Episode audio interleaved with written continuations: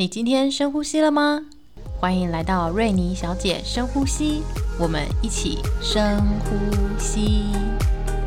大家好，我是瑞妮小姐，在这个频道里，我会跟大家分享生活大小事。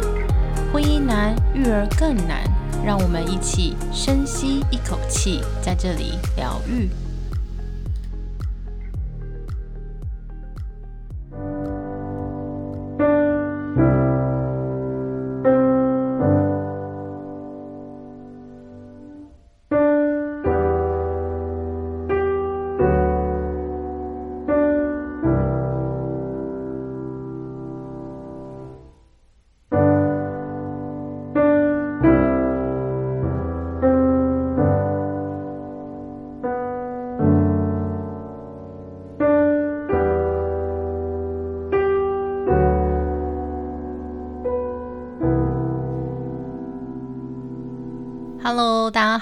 我是瑞妮小姐。今天是第十二集，亲爱的老师，这个暑假就在今天画下句点了。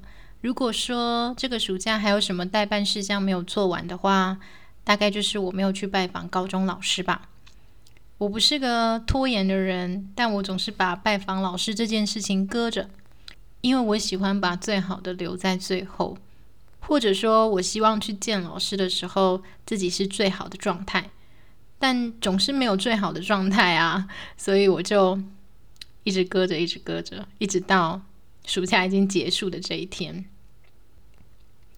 如果把生命比喻成一条河的话，每个我们遇到的人就像投入河里的小石头，有的人会让河泛起小涟漪，有的人会让河泛起大涟漪。但有一些很特别的时候，我们会遇到让整条河因此改道的大石头。我的高中导师对我而言就是这样子的人。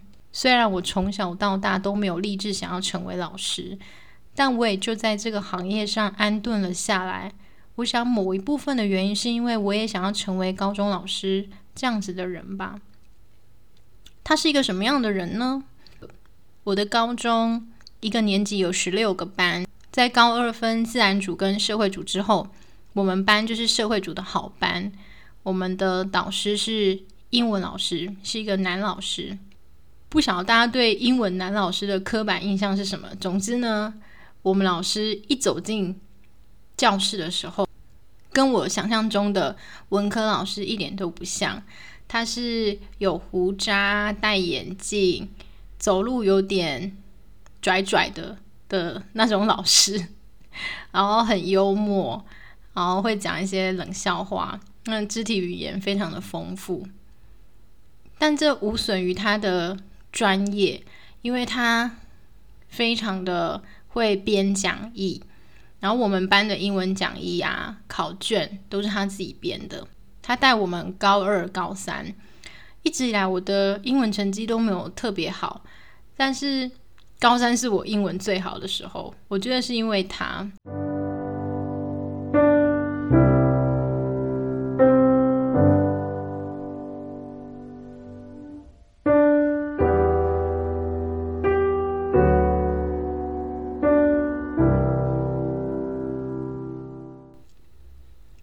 也是那种很热忱的老师。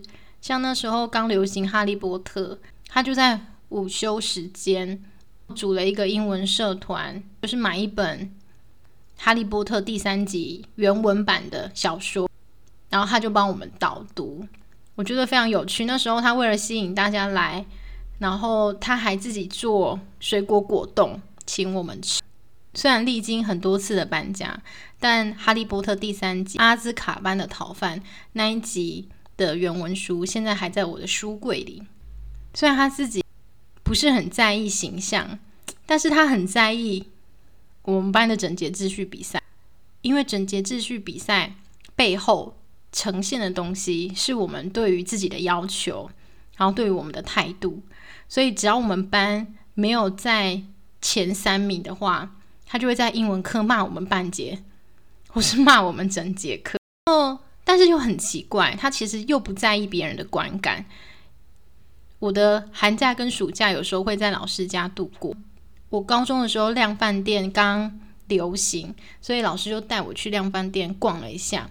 然后好死不死遇到我们学校的另外一位女老师，然后老师不是那种不谙世事的人。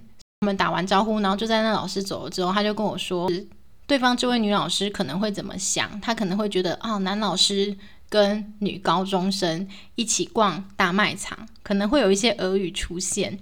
所以他其实不是不知道这件事，但是他觉得他心怀坦荡，然后光明磊落，他就觉得没有怎么样。然后他也跟我讲说，叫我不要有不舒服的想法。我当时我就觉得哇，老师好 man 哦！特别是像现在这样，我在我也在教育场域里，我真的觉得哇，老师真的很 man 呢。因为可能会被人家传的很难听啊，什么师生恋啊，或什么之类的。但老师真的就没有在甩这件事情的，他也会帮我补强英文。我刚刚说嘛，我的英文不是特别好。高二的寒假，然后高三的暑假，总之假日的时候，有一天我就会去他家，他就会开车来宿舍接我，然后就会去他家，然后帮我补强英文。然后他也帮我找我们学校的数学老师，然后帮我当家教。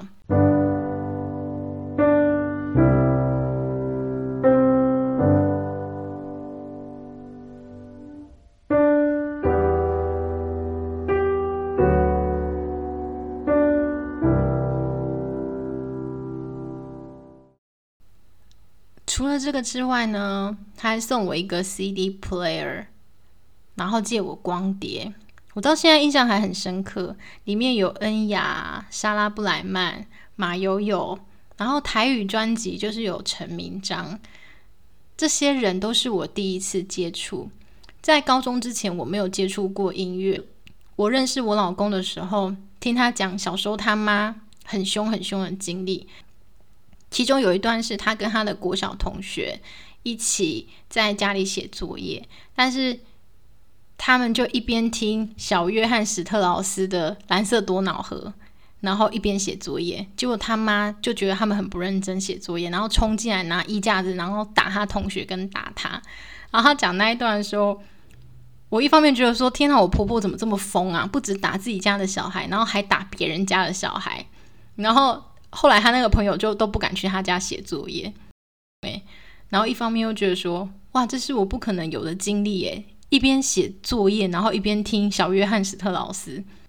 在我高中之前，我从来没有接触过古典音乐，我们家也不可能会有卡带啊这种东西，所以我老公他们真的是很奢侈的经验呢。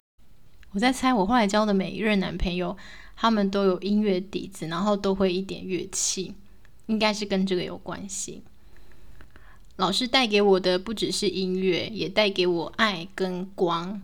在教学现场也超过了十几个年头，这些年陪伴一个又一个的孩子，我常常在想，我不可能像他当年对待我一样，不止涵容一个学生，还接纳他进入我的家庭，用他自己教会我什么是爱。我到现在还记得，吃完晚餐的时候，我们会去附近散步。他会邀请他天真浪漫的小儿子，那时候他好像是小学三四年级，然后他会牵着我的手，我就会看着老师跟师母他们牵手或者是拥抱，展现他们的爱。这种家人之间的亲密，是我童年经验中一直向往却一直很匮乏的。前几年，我带着家人到关务小住几天。我对观物有一种很特别的情感，因为我在高中的时候跟老师还有老师的家人去住过几次，我每次去每次都会晕车，真的非常有趣。然后跟我先生说我们在哪一个步道泡茶，然后在大半夜我们摸黑走上平台看星星。有一天的星星我们等了好久，因为因为一直都有云。可是我们就在平台上面躺着聊天，等那个云散去，好我们就看到哇，满天的星星诶，那是我一生珍藏的画面。就地重游，我真的很想念他们，尤其在生养两个孩子之后，我的记忆力已经大不如前。但是跟老师他们相处的点滴，就像极光片语。总是会在我的心上成为我的能量跟资源。我发现与人亲密是我一生很重大的课题，而老师早在我高中的时候就帮我埋下了爱的种子。尽管在面对人生的挫折或者是关系的困顿，我知道我一直都拥有他们的祝福，这对我来说非常的重要。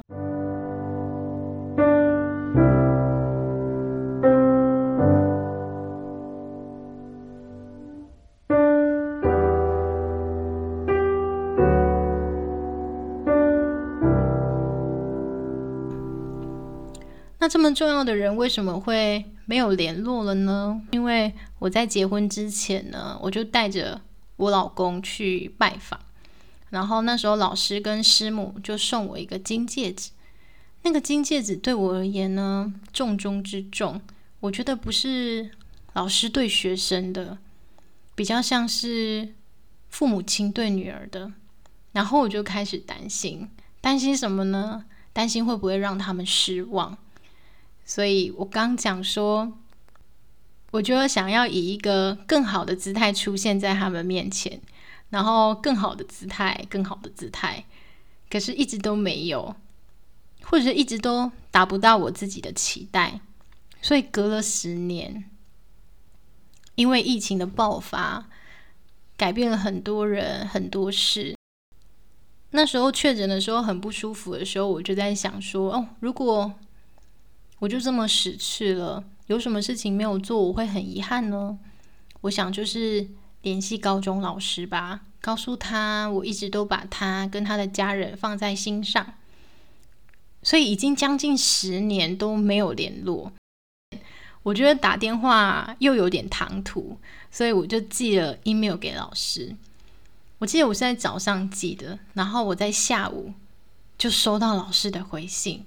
非常的迅速，然后我记得我还不敢第一时间点开，我想要多停留一点时间来感受一下那种感受。是一种什么感受呢？是一种不管我走了多远，它总是在的安全感。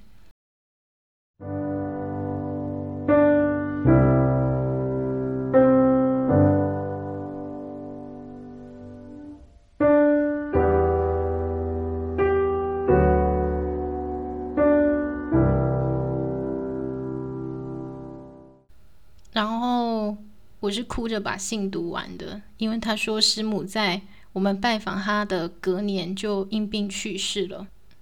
我还记得师母是辅导老师，然后他曾经靠着自己的力量走过几年的失眠之苦。有时候我失眠的时候也会想起他，想起他笑起来眼尾的小细纹，想起他是一个很温柔的人。然后我也会想起我们去爬山的时候，他会做紫米糕，还有水煮的笋子。我也会记得他在很冷的夜里曾经煮过的药膳料理。尽管我觉得我的状态可能不是最完美，但我们还是见面了。过了十年，高雄变了很多，但老师没有什么变，而且。因为老师就一直在高雄，所以高雄在我心中依旧非常的美好。老师还是住在原本的地方。那时候他看到我的时候就说：“口罩拿下来，我要看一下你长成什么样。”然后我就战战兢兢的把口罩拿下来，然后他就说：“嗯，很好，柔软多了。”然后我们就大笑了。